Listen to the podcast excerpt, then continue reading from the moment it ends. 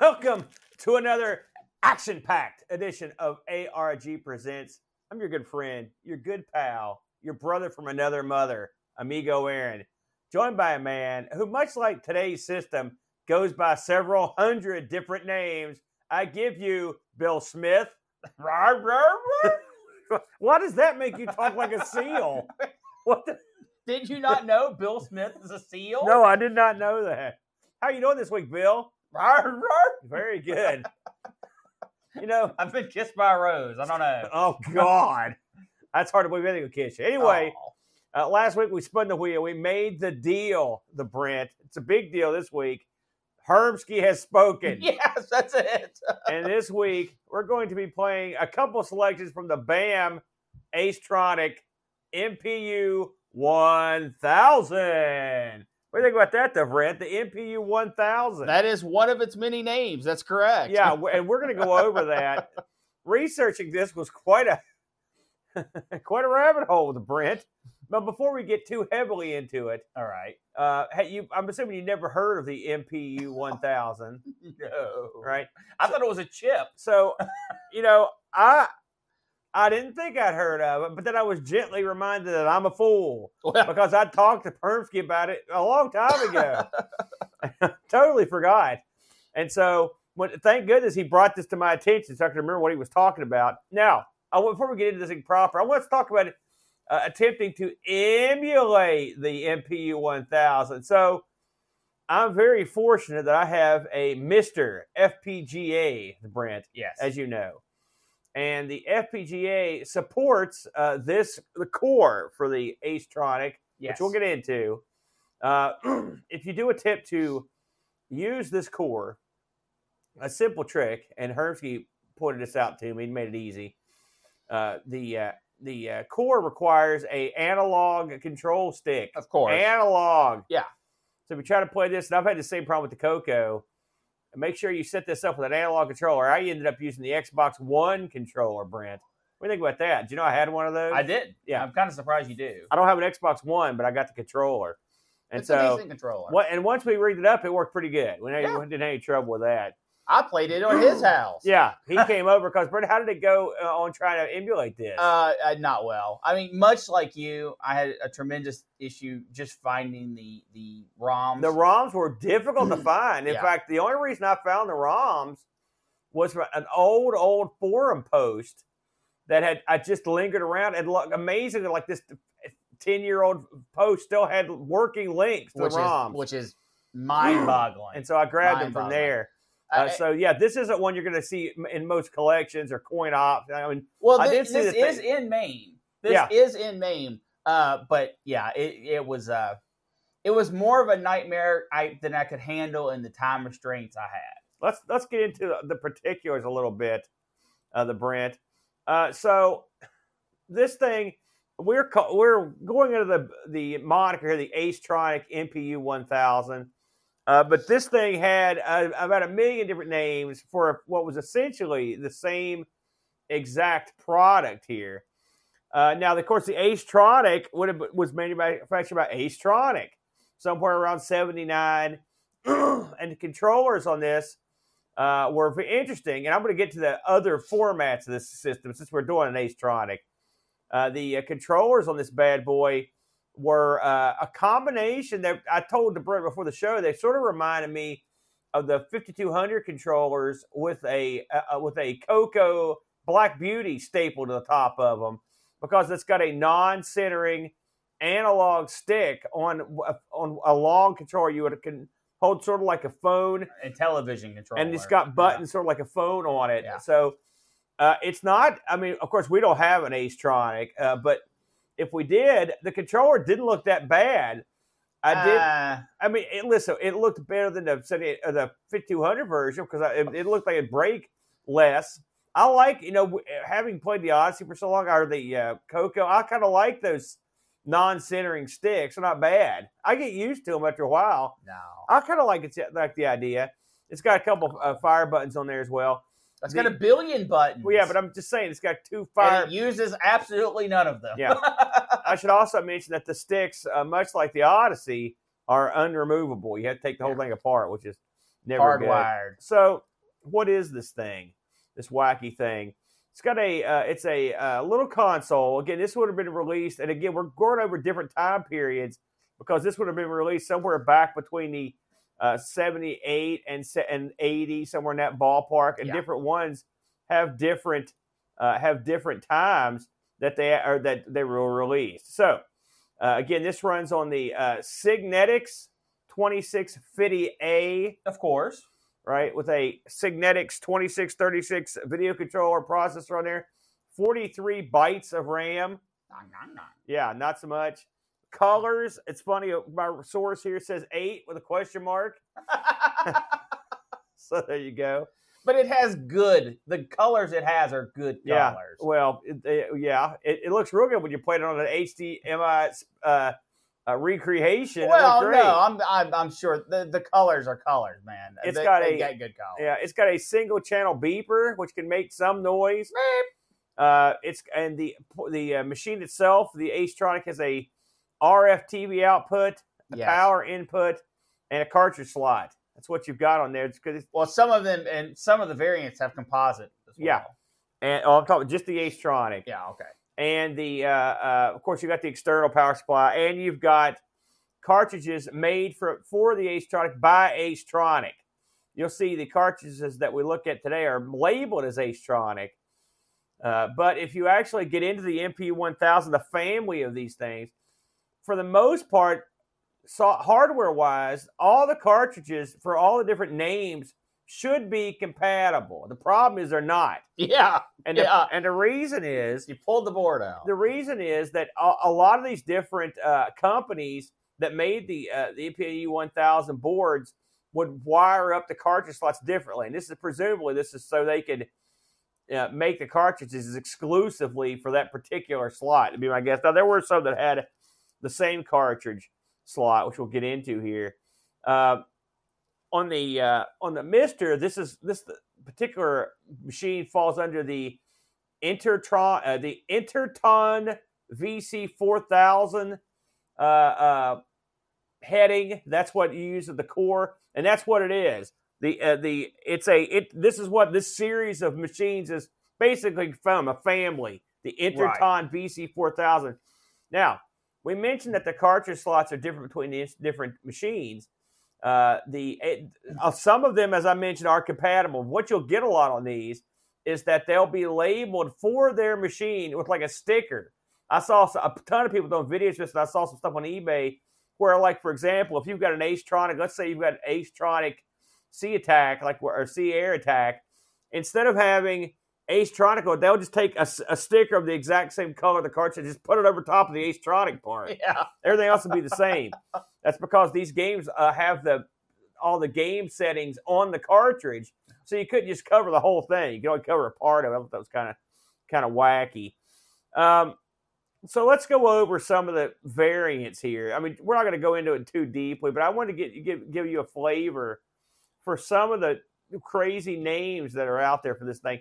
You go to Wiki uh, and you go to the 1292 Advanced Programmable Video System, which what this is, uh, you're going to see a million different systems here. Uh, some of the heavy hitters were manufactured by Radofin, uh, Hanimex, Fountain. Of course, our old buddies Grandstand had one of these. You'll recall Grandstand's uh, machine that we covered.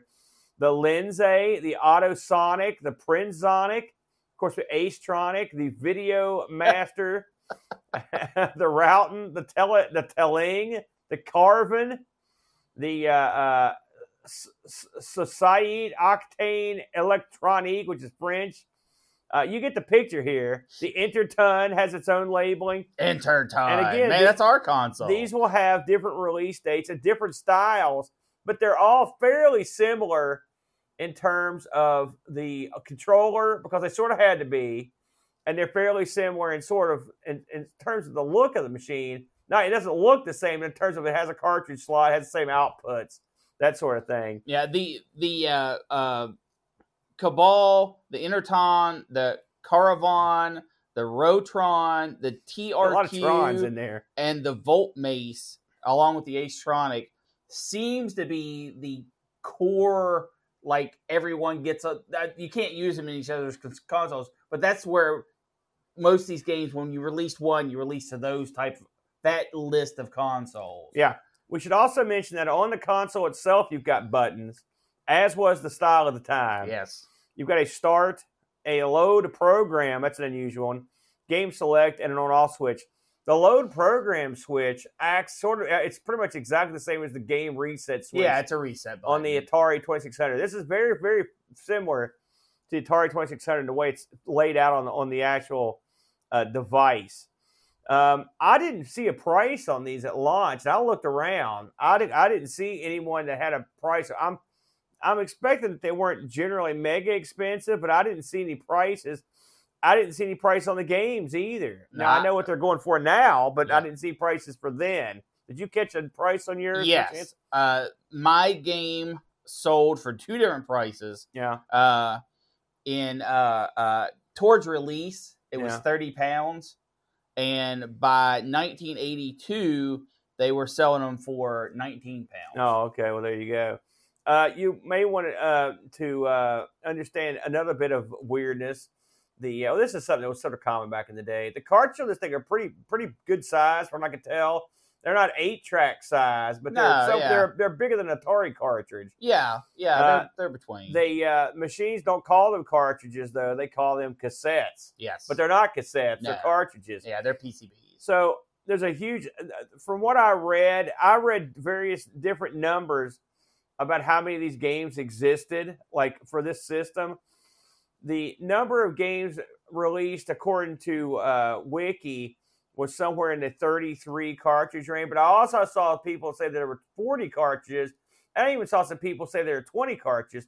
And I think the reason that you get those discrepancies is because uh, of the different, so many different system. manufacturers yeah, so different cartridges, different systems, depending on the compatibility, would have different amounts of cartridges available to them.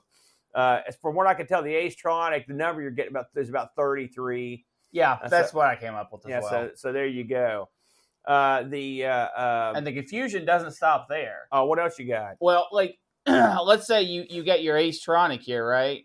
And you're looking to play some, I don't know, uh Math 2, right? Yeah. Well- and who, and who wouldn't? And this they went and numbered all their cartridges. Yeah. So on the Acetronic, that cart is number 8.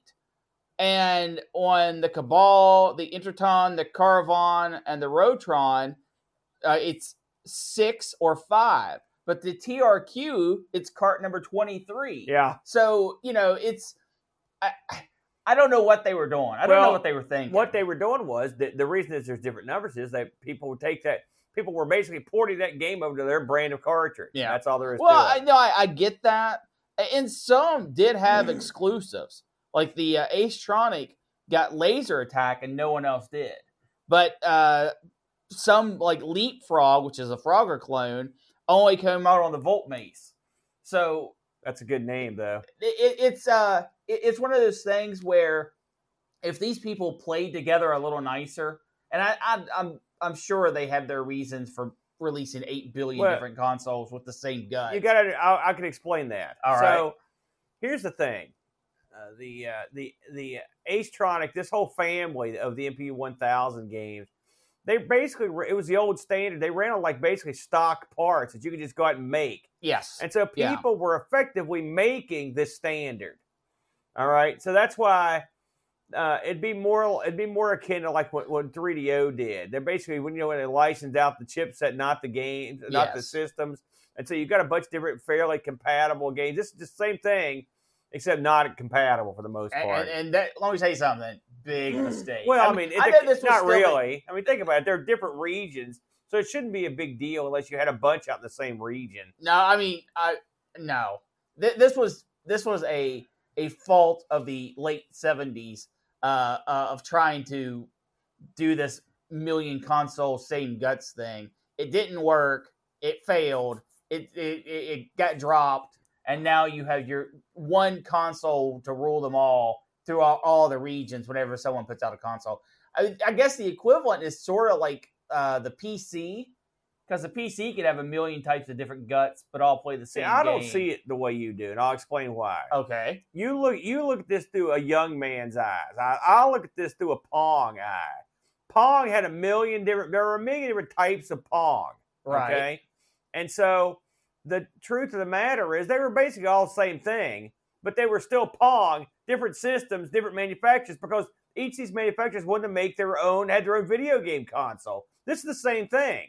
It's got they didn't really care about the other regions or the other manufacturers. They wanted their own.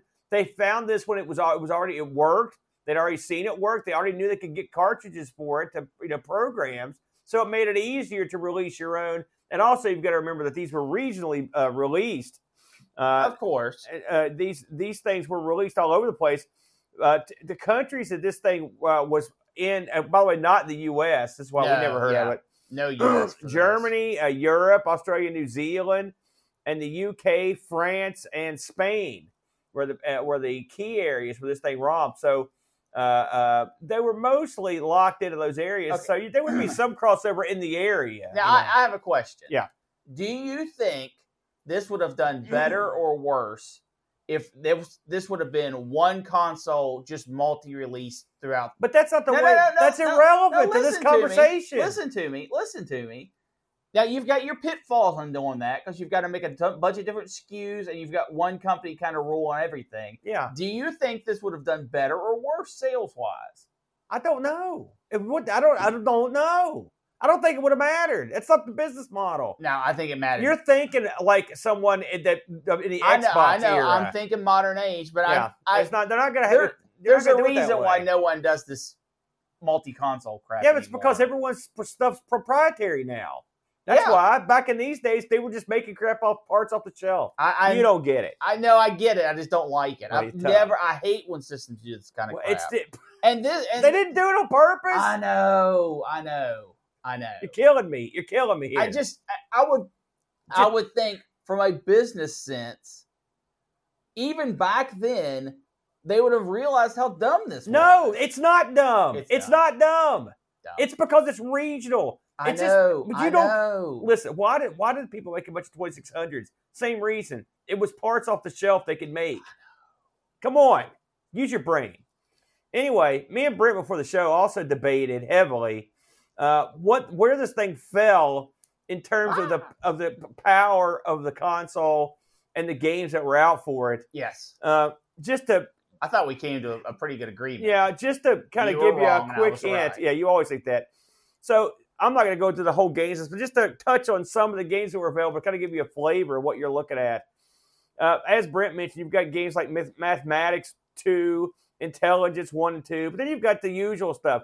You've got Circus, you've got Pinball, you've got Soccer, Chess, uh, Golf, you know, Solitaire, Casino games. Then you had Space Invaders clones, your arcade clones. Uh, they had something called Monster Man, Hyperspace, uh, Super Space. I mean, when you look down the list of these cassettes, it's the most generic batch of names you ever heard. Uh, but and so when you look at the games, they look they look like they fall into the realm. And I, I, I phrase this. I thought these were a step up from like the Fairchild Channel F, and maybe a step backwards from the from the uh, uh, 2600. I'd say somewhere in the Coco, like not Coco, but a little bit before the Odyssey 2. Not quite an Odyssey 2 level, but close. What do you think? I, I I tend to agree. I think this some some of these games are on par with 2600 games, and Yeah. some of them are not. I do I greatly disagree though. I think the variety here is remarkable. Uh, I mean, yes, they they fall in some of the, the old tropes. You've got all your your breakouts and your your uh, circuses and your space invaders Yeah. but they also have some uh, uh, pretty unique games. They've got some pinball type games. They've got golf. Uh, you know, you've got your your horse racing. You've got your uh, uh, education type games. Uh, I think it actually has a pretty good variety for when you're only talking, you know, 34 games. It's easy to just make Pac-Man 30 times, and they didn't do that. So I think the variety is good. They have two Olympic type games. Yeah, but they're all they're paddle stuff. I'll look at those. no one of them's not Listen, winter. don't fool yourself. Winter Olympics looks like an actual, or winter sports looks like an actual game. So even the game I picked sort of has a, a brother game. Uh, with all that said, uh, it does have a de- decently healthy library. So it does okay. we had we had uh, our choices here as to what the as what the what to pick.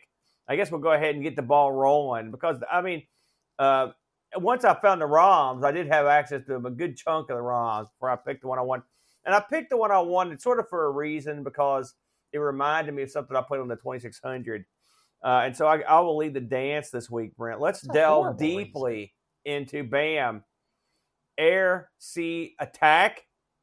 This is uh, cartridge number five. If you're keeping track at home, uh, as Brent said, your your mileage will vary on these cartridges because you never know exactly uh, you never know exactly which uh, system you're looking at. Air number Sea, wise. Air Sea Attack was between cartridge one and cartridge nine on the on the various systems. There you go. So, uh, and uh, you also have to bear with us because the the information on these cartridges were not. This stuff this this was a is a fairly obscure, even by our standards, the the uh, folks system. the folks that are dedicated in preserving the information are is really good. Uh, there's just not a lot of information out there to preserve. well, we're For lucky. example, date release date, bleh, release dates for these things. Forget about Yeah. it. Forget about it. You can't Yeah. you can't get a pinpoint Yeah. accuracy. And I also want to give a special shout out to Hermsky, who not only suggests this, but also he did, thankfully he's done a lot of video with this. This is really untapped. Yes. There's very few people on uh, YouTube that have done anything about it. So we used a bunch of his video here. So anyway, the game I chose was in fact Air Sea Attack, uh, a, aka Air Sea Battle, which they which I, I don't know in some systems maybe maybe named that. Uh, I've got I read several different dates on this, but we're going to go with 78 uh, for the release uh, on this one. Again, your mileage may vary depending on the system you uh, use. Uh, I've got this. Uh, the one I focused on was the Acetronic version. Theoretically, they should all be the same. Yeah. they should all be the same uh, on that. So, what it, do you do in this game? Well, what you, this is actually the one thing about this system that I like. Thumbs up from that guy. One thing I like about this system was is that you get a bunch of different variants on the game. That's what makes it fun. That's an Atari staple from Yeah. back in the day. And so, and I didn't realize at the time that most card games had this, but this one has tons, and yours does too, by the way. So, Uh, mine's less. if you look at the better quality. cartridge, what you've got here is uh, uh, on the cover of the cartridge, you'll get the different game variants here. Uh, you've got 20 variants here, uh, which sounds awesome. It's not really that many because you've got one or two player options. Now, one or two player, not bad. I mean, it seems like that's something that's pretty common on the system Yeah. supporting two players. So I'm just going to kind of go through these uh, these one at a time here. So uh, the first two uh, selections are called uh, ship versus sub, and you're basically tor- dropping torpedoes Death or depth charge, I should say, down to the to a multitude of underwater targets. I don't know where this guy's at or what war this is, but I'd be getting the heck out of there. Yeah, That, that's, that. that's the alternate name for this. Is, Midway. Is that listen? I don't I'm think there was that much ya. sub traffic I'm about just Midway. telling you. Um, so on this one, you move, you use your stick to move left and right. Of course, you're on a axis uh, because you're in a boat, and you're trying to time the dropping of your bombs uh, to uh, to blow away the guys. You've got a limited number of bombs. You drop them down, and when you hit something, you you hit it, and when you don't, you know you get credit for it. And It counts up the number of hits. And to, when you play the second option on these, uh, you get a, uh second player who plays at the same time, which is cool. I like that. I like that sort of stuff. Uh, the uh, uh, numbers three and four are the same game, except you you get to sort of control the depth charge as it goes down. Pretty cool. Again, it's a second player variety. And then uh, uh, numbers five and six, ship versus smaller subs, and then seven and eight, the same thing uh, with uh, controlled depth charges. So it's you're going to see the point here where one game is actually turned into what I say eight games. no, not bad. see that ca- this is kind of You don't stuff- like this, no, though? no, Why? come on, because but I mean that you, they're giving you some variety. this this in my opinion this kind of crap is what killed the multi carts like legit multi carts that came out with two or three games on them that was awesome because they maybe they weren't you know super in-depth games but they were actually different games crap like this advertising on your box is like oh 20 games like Meh. no it's not They all This- did that though. but and that it was bad. They shouldn't have done it. They tried to sell it as this extra value added thing, and it's not. It is. It's it is not, value added. no. Listen, No, this this had three games. I don't have a problem with the multiple. Var- when you've got one cartridge, you want a ton of variety. But these these uh, they're not selling point.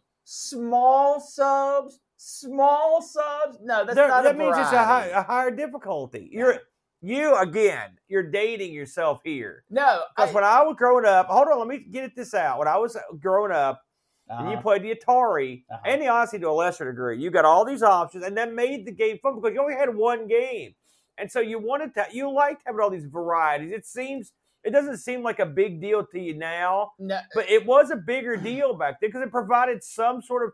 You could adjust the game to be more of, of your flavor of game. listen. You know what did this? That I mean, the, the most popular game to have done this was Combat on the on the 2600.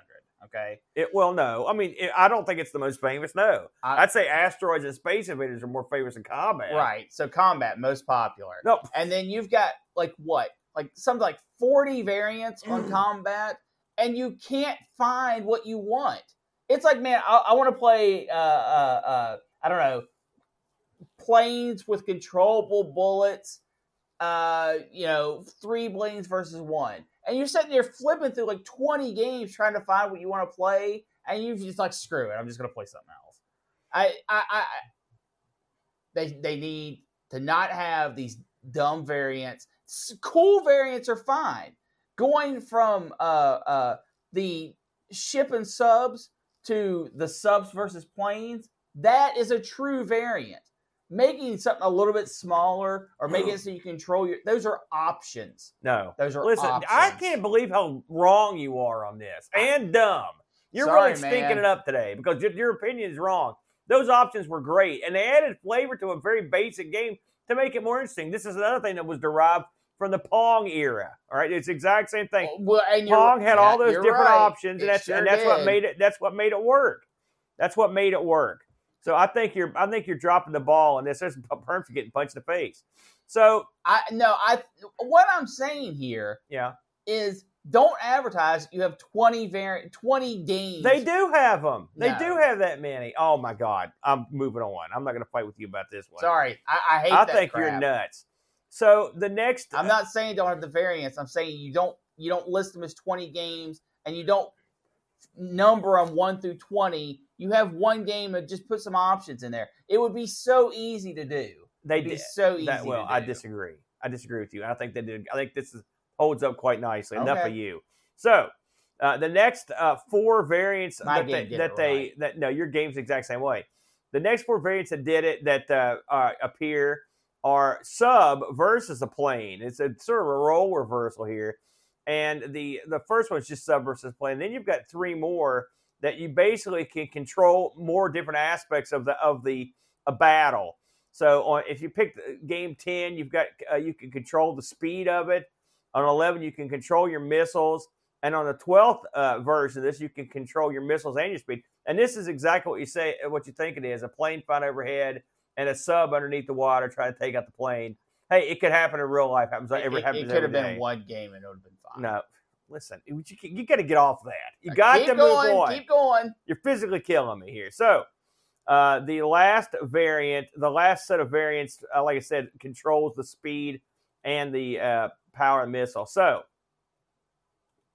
the next bunch of variants are shooting gallery. Now, Mhm. This machine has another shooting gallery game. I believe it's called Shooting Gallery. It's sort of similar to this.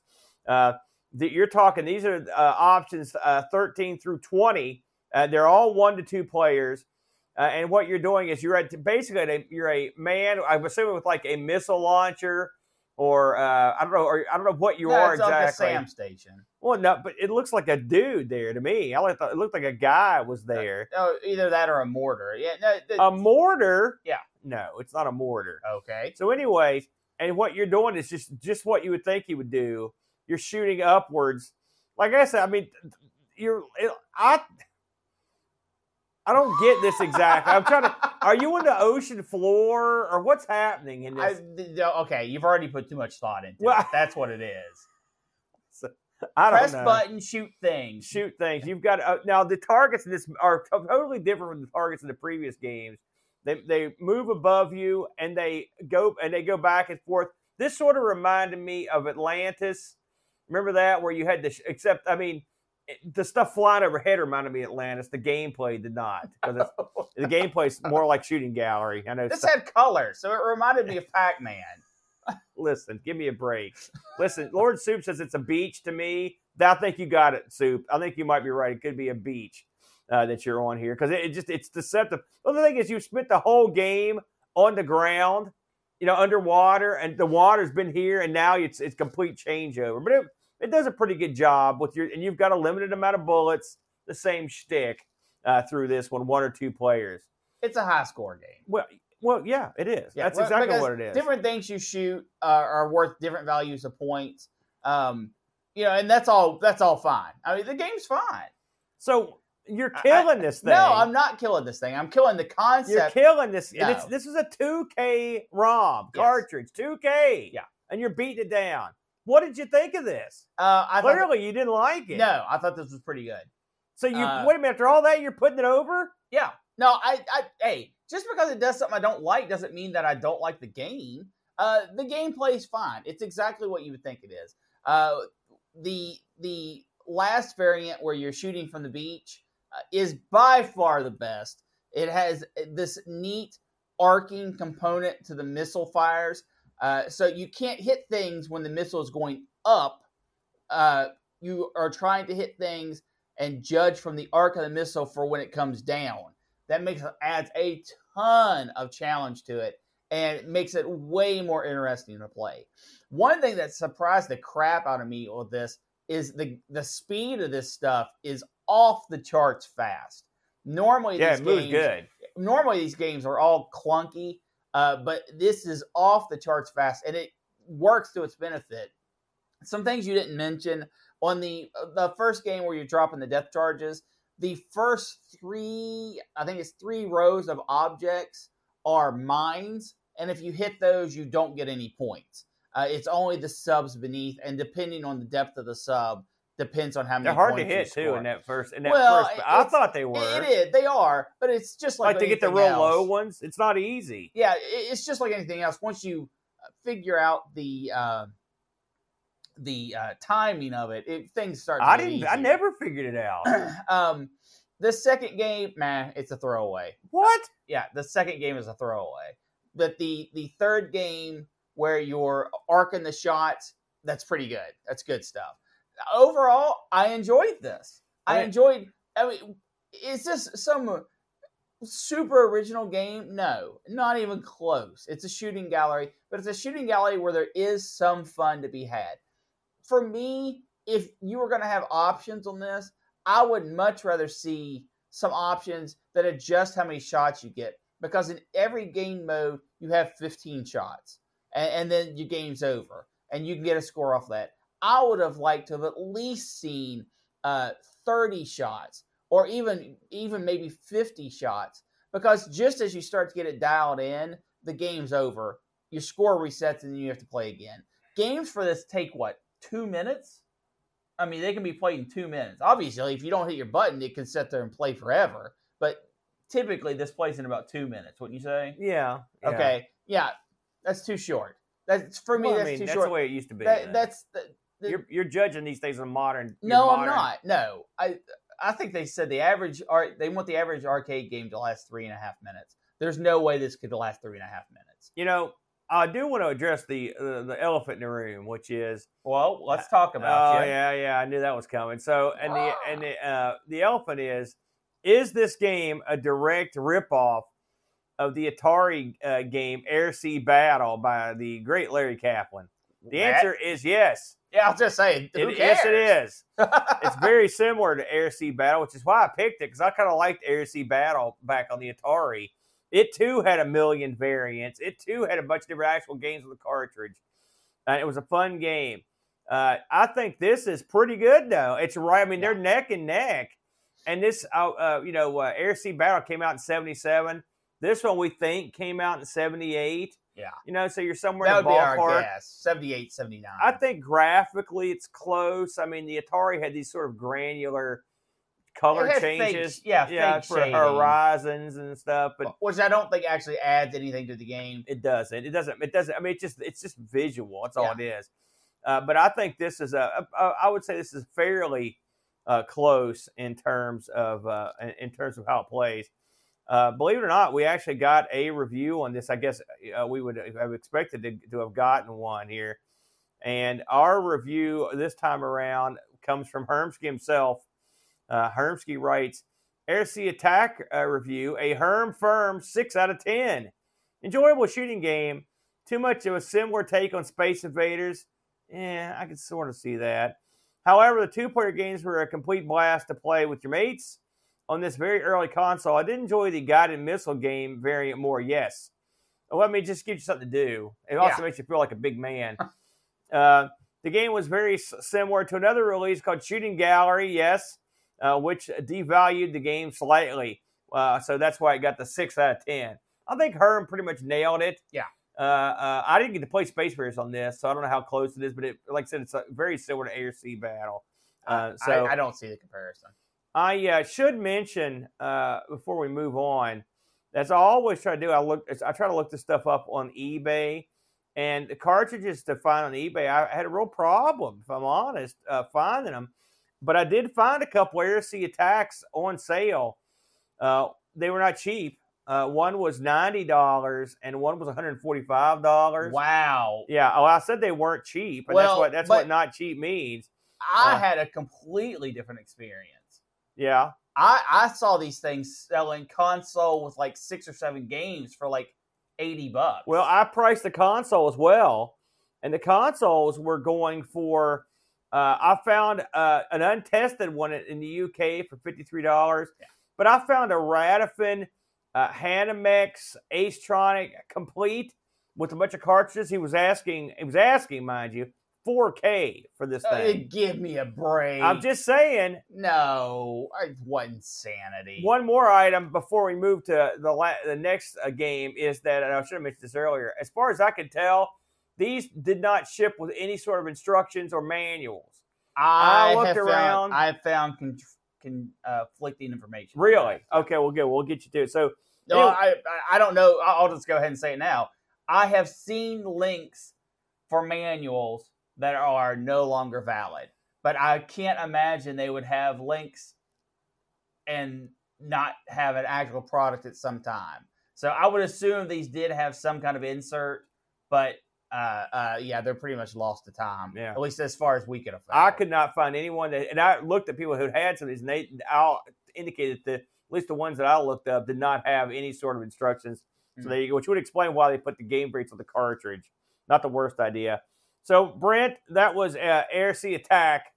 What did you bring to the table this week? uh, Grand Prix Oh, went man. driving game, and uh, this was an interesting driving game. Yeah. First of all, it, It was interesting. I'll grant you that. this is uh, one of the uh, uh, early games, cartridge number two for the Acetronic, and I'll have to say, it had ten variants, variants, right? But the difference is these were actual variants.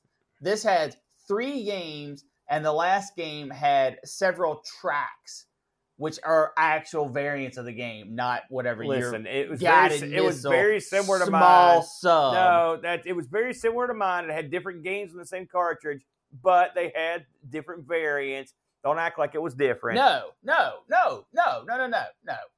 Let me explain because you were obviously Oh. confused. Oh, okay. Go ahead. The variants were one player, two player, which that it's just how they did it back in the day, right? And then you had three actual different games, and the last variants, which were uh, six through ten on the cart, are different tracks. That is how it's supposed to be done. Not they didn't have small mm-hmm. car, big car, fast car, small car. They took what they wanted to do with the game and and compressed it down to where you just had the best possible Oh, God. variant per section of the game. So, Grand Prix, this came out either as Cart 1 all the way up to Cart 16. So, this was definitely one of the earlier games. Uh, a, a foreshore date on its release, I, I couldn't find. We Uh, but- guessed. But, we're, ex- we're expecting, since this came out along, uh, you know, as Cart 2, it probably came out in 78 Yeah. saying that the carts are actually numbered in the order they were released, which by everything we found, that's how it was Yeah. done. We took an educated guess on the date. So how are the uh, how are the gameplay on this? Well, your first mode is Grand Prix, and that has you at the bottom of the screen. And if you play one player, you get one big wide road, or if you play two player, there are two uh, half screen roads. So Pretty good. yeah. Yeah. So if you wanted to make this harder, you could play it as two player and just play, you know, as one person. You don't actually have the have to have the other person. Uh, you drive, although one thing that needs to be mentioned when you're playing two player mode, there are only four cars that you have to dodge each time. And when you're playing in uh, single player mode, there are eight cars that you have to dodge, and all the cars are different colors. Uh, it, the Yeah, it's very visually, colorful. yeah, visually this looks very, very This nice. system is very colorful. yeah, it It's- does. It does. It well. does. It's a definitely steps up from like that uh, odd palette like Channel F, yes, which we liked, but it was just real strange Yeah. and kind of gr- weird. yeah. This, This, is, is, more. This is very much a sharp, traditional like more like an Atari Twenty Six Hundred. Yeah. This is your standard box of crayons, which Yeah. I, personally I think is for the best. So you you are it, it's your you know it's your classic thing. You're a do, you're at the bottom of the screen and you have to dodge the cars coming down at you. yeah. Uh, there are parts of this I really enjoy. It has a really good sense of speed. Uh, It's funny when we played this on the MiSTer. Uh, it was it was much faster than what we're seeing in Hermsky's video. uh, no, I think it's about. I think it's, No, I, th- I wonder if it's an NTSC thing or something because it seemed to me like that's it was very possible. it seemed to me faster when we Yeah. did it, and I, since I've got to set up some you know what? I bet really- that I bet that is the. it was a, like as, as we watched this video, uh, I thought the uh, the uh, version we played of this was really, really Although hard. this looks this uh, doesn't look that much different, but the other one does a lot different. Uh, so it keeps track of every time that you wreck, you hit another car or you hit the wall. Um, but it doesn't keep track of how long you've been playing, nor does it keep track of how many cars you've passed. And I think that's very odd. I think that was an odd choice. yeah, Maybe they didn't have the ability. I mean, because you pass a lot of cars. Like I said, they throw eight at you uh, at a time. So maybe that was just too much to to keep up with counting wise for the system, uh, or you know. surely not. well, I mean the number, the it's the two digit numbers. So, uh, you know, it kind of keeps track of how many like segments you've done. I don't. There is a timing element, but I don't understand what it's trying to calculate. So you basically you play for X amount of times with your friends, or until someone crashes X amount of times. The rules aren't hard baked into the game. You are kind of um, you're kind of making them up for yourself. I don't have a problem with that. I like the like the way Turbo handles this, for example, better, where it keeps track how many cars you passed uh, towards an ultimate goal where you finish that segment. I like Yeah. that. But I mean, again, Turbo was several notches above this of the arcade. So now, yeah, this is more of your traditional old school yes, sort of. and it yeah. has one major flaw, yeah, uh, and, and it's it's one that can't be looked past. yeah, When you pass all the cars, right? They they flow down the screen. They looks looks nice. Uh, they have some variety to the patterns, but it's not crazy. uh, you could definitely get into a groove where you just keep passing the things. I think I never got there, but I think I could get there. You were doing pretty Um, well. I was pretty impressed with your play. So the problem is when the last car goes off the bottom of the screen, there's not a smooth transition from the new cars coming down. Instead, it's a blink. It's like a wave. It's it's a blink, Yeah. and the new cars appear already halfway down the screen. Yeah. Kills the fun for me. Well, it does. It doesn't give you much time to react. Some Well- would say that it would be enhancing the. Uh, it, it does enhance the difficulty, but yeah. Enhancing the difficulty doesn't make it fun. yeah. uh, I didn't think this was all that great. It was okay. Yeah, I mean, again, it was a, a game of its era. This is. I mean, it looked nice. yes, I will say we, and you can never know how this is going to handle because we didn't have the actual joystick. Yeah. We used the Xbox One stick, the analog on it, which is pretty renowned for being pretty good. Yeah. And this, you needed nimble fingers to Yes. move this sucker around. this this game, the analog is way sensitive. Yeah. Uh, you have to hold up to go, which, I, whatever, okay. And I guess technically speaking, if you didn't hold up all the way, you wouldn't go full speed. But for the controllers we had, not going full speed wasn't an option. and something discombobulated is you. Some of these games, you expect your car to move up the screen, like a bump and jump. Your car never moves. no, well, no, that's the Well, I'm just saying. You, if, the like when I first time. when I first started So- playing it, I was sort of expecting to go up a little bit. No. Uh, so uh, the analog playing with the with the Xbox stick, you are only moving if if straight up with zero degrees, you're only moving maybe ten degrees either way, and that's probably being generous. So from a modern control perspective, which I know is not completely fair to the game, but I think it needs to be mentioned and yes, you could probably go in and tweak this or whatever, right? But uh, from a from a modern control perspective, you're only using about twenty degrees on each side of that forward, so it's mega sensitive. For me, that's not a problem. I've played analog games long enough that I have really good thumb control, but it is it's wacky tight. Yeah, again, this is again not using the actual stick, so Right. we, who knows how it would have played with those. So the next variant is rally. Yeah, And rally is again, you're very traditional. Yeah. You're at the bottom of the screen. The road draws out in front of you, and it, it almost looks like it almost looks like a, a spaceship from the top of the screen is shooting down at, at a uh, just a wide enough pattern for your car, and you have to dodge in between them. Yeah. Um, the graphics on this particular game I did not find appealing. The the background of being blue didn't make sense to me, and the game can do gray because it did gray in the other screen. Gray would have made a lot more sense to me. This is your uh, uh, traditional what is it, Night Rider, Aaron? That this is night like- driver, Night Driver.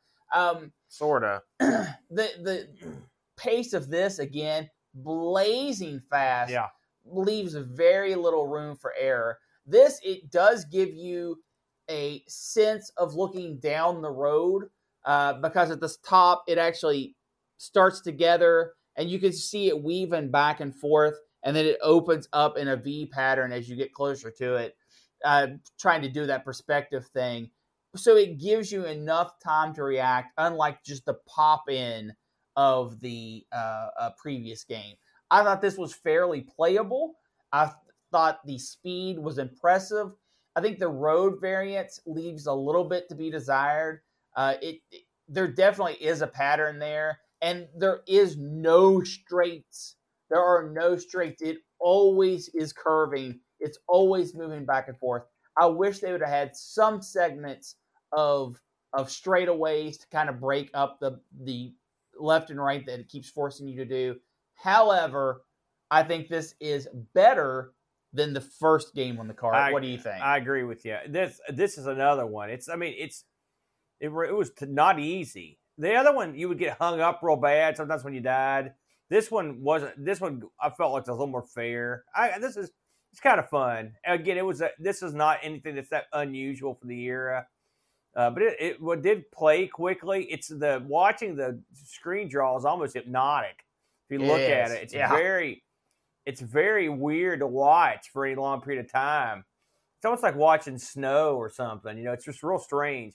But it's up. But otherwise, it's pretty much standard fare. You're it's oh, oh, it's very touchy. You can imagine playing a game like this with that uh, Coco like control stick. Yeah. And the one thing that those give you that, and, and listen, I like I mentioned before, we didn't have the actual sticks for this, and so when you've got that control stick that's longer, you've got much more precise control over your movements. Yeah, I agree. and it would be better to play with games like this than the little stubby little gamepad Yeah. stick that we use. Now that being said, I would do better at this type of game now than I would have back then because I did not have the analog control Yeah. back then that I do now. you were doing pretty good on this, I Uh, thought. um, this again, it counts every time that you hit a pylon, you go off the road, however you want to view it, and it has a counter that it doesn't count in seconds, it doesn't count in in in some kind of time. I guess it's trying to represent like miles, maybe, or kilometers. I guess would be more accurate. Yeah. but I thought it was, again, it was weird. I, I, yeah. I would much rather have a timer for something like this, a, a timer that counts down uh, and a score rather than how many times you wrecked. yeah, I don't, I don't get why they did that on this. This is another one coming up. It's, it's very, it's the same thing. So the last uh, variant on the cart is uh, track racing, and track Wow. racing. I- These titles really, uh, really blow you away. It's, it's just what it says. Track racing is variants five through ten, and like I said before, the reason why they do that is you get three completely different tracks with one player and two player. Good variants. That's the way you do it. Uh, this is your top-down view as uh, a sprint style or a super off-road type view, but it's straight down, and you are tasked with driving around a very difficult course. Well, it depends on which variant. you All have. of the variants are very difficult courses. Well, the, the control on this is not. This is one where the analog control for me, the one we use especially, was made it real tough to get around. I'd rather have had a, a center joystick for this one. I okay. I'm not going to disagree with that. Yeah, but I move. I really felt like the controls on this were solid. I, I got very used to. you've got those tank kind of controls. Well, no, it's not a. No, Well, you know- no, it's not. It's Yeah. not they're tread they're, they're difficult. at all. I thought they were. Um, I really enjoyed this one. This Was, Really? yeah, this was my favorite of the bunch. This one? Yes, I really like the the sprint type games, and I thought that they they were bold. They were bold to make the tracks as difficult as they were. Uh, big thumbs up for that. This is something. This would be absolutely what I would play the most because you get better. I mean, sure, you get better at the first two games too, but you get better at them because you learn the patterns, in my opinion.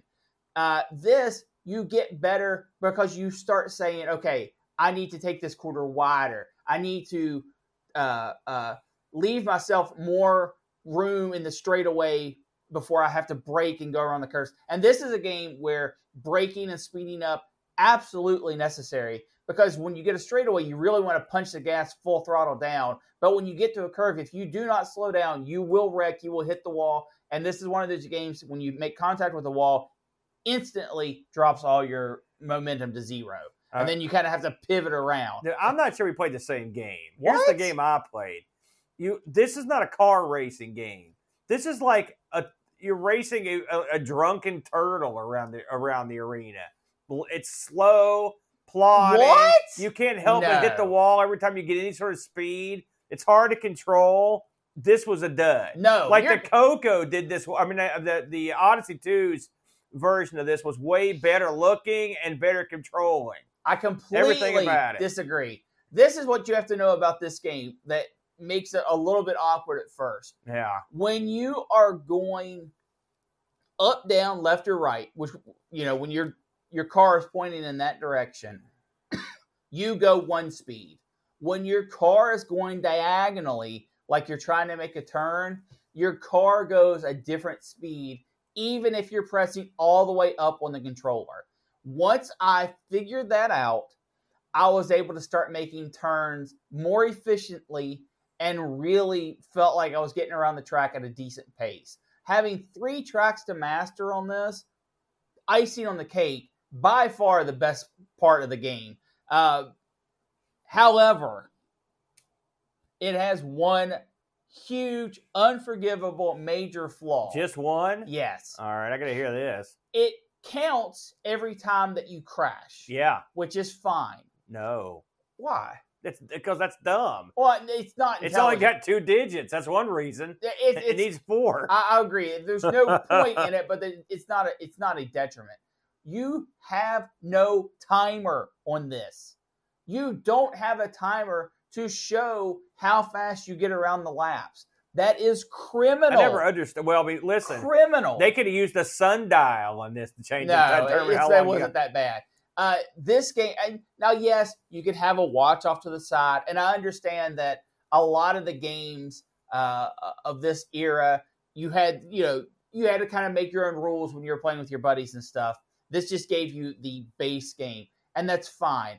But not having a timer on this was just mind-boggling because that's the whole hmm. point.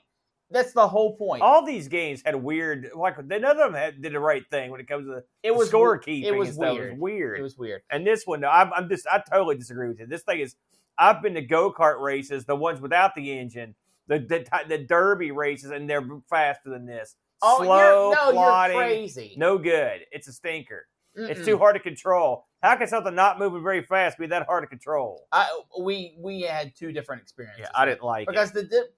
I mean, the first track has long straightaways where you can really crank up the speed, and but the other two tracks are really tight.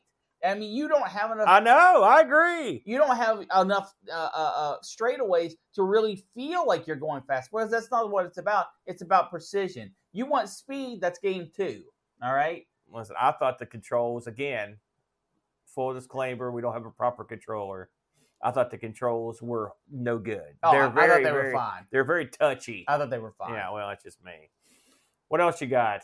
Uh, this came out in our good uh, the in the magazine. Our good friends over at uh, Computer and Video Game Magazine. Really? They Yeah. reviewed this? They, they reviewed this I can't in believe it. 1982. All so right. four up to four years after the game That's was still initially pretty close. It's released. not too bad. Um, and they, uh, again, much like last week when they did the review of the game that wasn't actually the game, this one was closer. You could at least tell that they probably saw some pictures of the game. Yeah. Uh, but the review is kind of all over the map. And at, at one Well, point, you don't think they played this one either? at, well, at one point, you have to question if it was almost like they played this when it was released and then waited four years to do the review because the the the I wish we could do that. the facts that they're bringing out, bringing forward, don't match up to what I experienced. But that is where I got the prices. Uh, apparently, good. in 1982, this was uh, 19 pounds. You know, I will say one thing I enjoyed this week, the Brent, because this was not the easiest one we've done. It was neat to sit down and get to watch and play it eh, beside you and sit there and watch and uh, get. We, we could have. We could at least. I, it was neat to see your method up close Yeah, again. And I will say, after seeing it up close and hearing your review, your method needs improving. Just me. so, what, what do you think about this system overall? Are you giving it the high side or not? um, no, Burial? no, Full no. burial? I don't think it's either of those things. I think this is a system of the time. If you have a personal experience, by the way, we got a Hermsky review. Yeah, I'll get need to it. read. I want to hear your Uh, thoughts. this is a system that if you grew up with, I'm sure you would have a lot of fun and a lot of joy going back to it. But as someone who played, who grew up with an Atari 2600, Yeah, uh, I, it's yeah. it, it, it's it's the same, but just different enough that if I wanted to play this style of game, I would go play a 2600. I will say some of the games I thought looked better than 2600. So there had some, Some- games that oh, absolutely. Now, I'm not saying this doesn't have a place. I'm just saying if I was going to play this type of game, it would be for that nostalgia. And if I'm going to do that, I'm going to play the 2600. Uh, so, am I burying this? No, no, no, no, no, no, no. I think what it does, it does fine. But for me, this isn't something I'd come back with, back to because I never grew up with it. Yeah, fair enough. So just to close shop on here, our good pal Hermsky uh, wrote us a little review here, the Grand Prix review. A Herm firm Nine out of ten. Yeah. Brent. Holy smokes! I think I think that's a little high, but I For me, one it. of the best games released on the Acetronic that wowed me from right from right off. I felt I was getting a bargain having three game types in one cart. My favorite of the three was the rally game that after a few minutes of playing sent me into a trance Yeah. with the help of a single Note 10 made at top speed. Good job. I was playing this as a child rather than as an adult after a few beers. Actually, I might want to give it a try. so yeah, I'm not sure a few beers is going to entice and help you out there. However, a great re- remake of the classic Night Driver arcade cabinet. My first games console was the black and white Pong system, the Binatone, which we covered. Uh, I then moved to the Acetronic, which was a huge step up, uh, being one of the first color systems. Grand Prix was the bare bones of a brand new genre that has become one of the most popular today. History has just been made, according to Hermsky. I uh, Something to note. oh yeah, This was one of the best-selling games, at least in 1982, according to the Computer Games and Mag- uh, Video Games article. This was the top-selling game for Grand Prix. Was. that doesn't surprise me. No. it doesn't surprise me. Although, given the of the two we covered, I preferred mine to be honest with you. But that's just me. That's fine. So I think we'll be back down this path again. This one's going to get put in a uh, retro rewind bag. The They all get put in the retro. No, they don't. bag. No, they don't. Some of them accidentally get lost. If you know what I mean, man. With all that said, it's time to spin the wheel, Brent, and make the deal. Let's get it going here. Uh, So- for our retro rewind this week, we added four player games and the new piece Engage from Oh Roush. man, So we Man, got I'm not uh, looking forward to that. we got a lot of minefields on here, Aaron. All right, well, get her good there. Okay, that's beautiful. Look at that. Isn't this nice that we're together? We can, you can, you get to take control the wheel again. It does feel nice to properly spin the wheel. Oh, give me a break. Here we go, everybody. Man, look at that thing, guys. You can blow that thing right out the back of the, the building one of these days, hitting it like that. The big winner. Whoa, Whoa, just stopped just quick. barely went over. I was watching his hands. What we got? Game band slash artist game. Holy smokes! Another Hermsky. Another Hermsky. What are the odds? Two Hermskys in a row. You're, you're you must be uh, living the good life over there, Herm. So we're gonna be doing now. These are games that are based on a band or artist. I would assume so. Well, that's kinda- I know what I'm playing. Bam. What's what are you playing? I'm not telling you. I'm gonna wait Can until you the give some eleventh hour. Can just you like give you some did. examples of some games that were based solely on Uh, one band? Revolutionary Revolution X, yes, Aerosmith game. that is one. I'm going to play that. Uh, didn't uh, Marky Mark have a game on the CD32 or the no? It was the C30, the, the Sega CD. It's yes, the video making game. should do that one.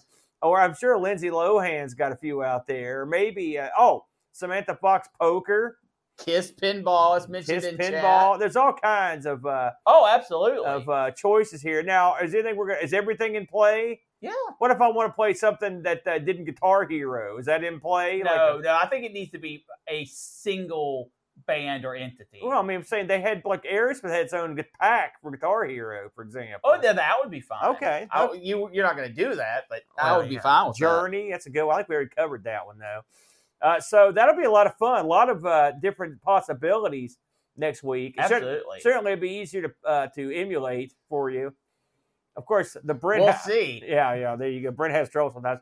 Uh, any anything you want to talk about here towards the end of the show here before we call it night? Uh, no. I do want to mention. I do want to mention once again our uh, good friend, the On Collective, is uh, his uh, friend is still looking for that organ transplant. I'm going to once again put the link in the show notes at the bottom. Uh, if you know anyone that uh, you know uh, could, has a connection there for him, uh, just click on the link. I did it last week as well, and we appreciate it. Hey, you got to watch out for each other, especially now. Now more than ever, we got to got to keep our eyes out and watch their back. Uh, yeah, Curtis mentions Boat Fest. Which if you want to talk about Boat Fest real quick, we're really starting to put the boots to Boat Fest in terms of getting this thing uh, put together. The brand, uh, and uh, I think I think we're tickets are nearing the halfway sold out point at this juncture. And I'm telling you, the thing is, a lot of people are holding out to buy them because it's like local and stuff. So if you're going to come, I wouldn't wait too long to get a ticket. And Uh, the ticket, the tickets number is not some not, not some kind of artificial. Oh, they'll let me in at the door type thing. It's a a based on It's a fire marshal right thing. the yeah. occupancy of the room. So they're going to be coming by and counting that crap, and we can't be over. Well, I think I, I don't know. Yeah, I mean, I, I guess you're right. I don't think we can. Now, this takes place uh, June 24th and June 25th in beautiful and scenic Teays Valley, West Virginia. Literally, uh, what about four miles from here? Yes, Right up. The, it's a it's a four minute drive from my house right up to the front door of this joint, which is great for me. Eh? Listen, you know you're gonna have the boat. You're gonna have the Brent, Jack Flack, all the locals here. Your John Marshalls, the Chud will be around. I'm sure. Uh, Good Matt, guys like that. Uh, but you're also going to have lots of interesting uh, computer hardware. I'm emptying the vault, Brent. Did you want to play? Uh, anyone can play an Amiga 1200. Anyone can play a, a, um CD32. But how many times have you got to toy around with a a uh, Amiga from Edu? Because I'll be putting my Unamiga out there on the on the show floor. If you want to tour out the Unamiga, complete with the weird mystery editions. Like no one's got one of these. I'm one of the only people on earth that's got one. We're gonna have all of our old consoles out there. We're gonna have the virtual pinball machine out there. We're gonna have swap meets. There's gonna be karaoke. It's gonna be uh, nonstop fun. Two days of joy. live and- shows. Hopefully, uh, uh, we'll get some people together for some touring as well. I plan on taking the people over to Point Pleasant to look at some of the Mothman stuff, and uh, probably tour some of the local Indian burial mounds. A lot of good times, a lot of interesting stuff that's literal within minutes of the show itself for some of the after hour stuff. So that should be a lot of fun as well. Although, if you're coming over from the UK, what we consider minutes, you will consider a day trip. Yeah, So yeah, it's not keep that that in mind. not that that's not that far though in all honesty so yeah again that is uh friday june 24th and saturday june 25th please uh, if you will go to i believe the address i've got here is boatfest.info boatfest.info that's pretty that's pretty easy info for all your boatfest needs and for tickets well it could be nfo Why did you- okay, all right. well, yeah, now you get it, don't you? Oh, yeah, now who's the jerk? So next week, it's games based on bands or artists. You know, there's wasn't there a game based on like a, a fashion designer or something, or a no, it was a famous spray paint guy. He could be in the mix too. Ecko or whatever his name is. Am I nuts? Am I Pretty crazy? that's a Help me out. Oh, shut up. We're done. We'll see you guys next week. And until then, bye. Thanks for joining us today. Special thanks to Duncan Styles for our vector style graphic and Bart Pitt for our amazing music. Would you like to help keep ARG spinning? You can do so at patreon.com slash ARG presents, just like these fine folks. Mario Ramey, C9K9, Jerry Dennington, John Dykeman, Retroalgae, Air Shack, Texas Foosballer, Sundown, ORAM, Super Tech Boy, David Terrence, Mr. B, Roushie, Graham W. Vetke, Dave Velociraptor, Bernhard Lucas, Steve Rasmussen, Anthony Jarvis, Bitter Blitter, Pajaco 6502, Kevin Bean, Andy Jones, Andy Craig, Rob Black O'Hara, Jason Warrens, Mitsuyama, Chris Foles, Frodo NL, The Slow North, John Schaller, The On Collective, Gary Heather, Terry Howard, Olaf Hope, and Rolo. You can join us live every Sunday, 10 a.m. EDT on Twitch. Hope to see you there.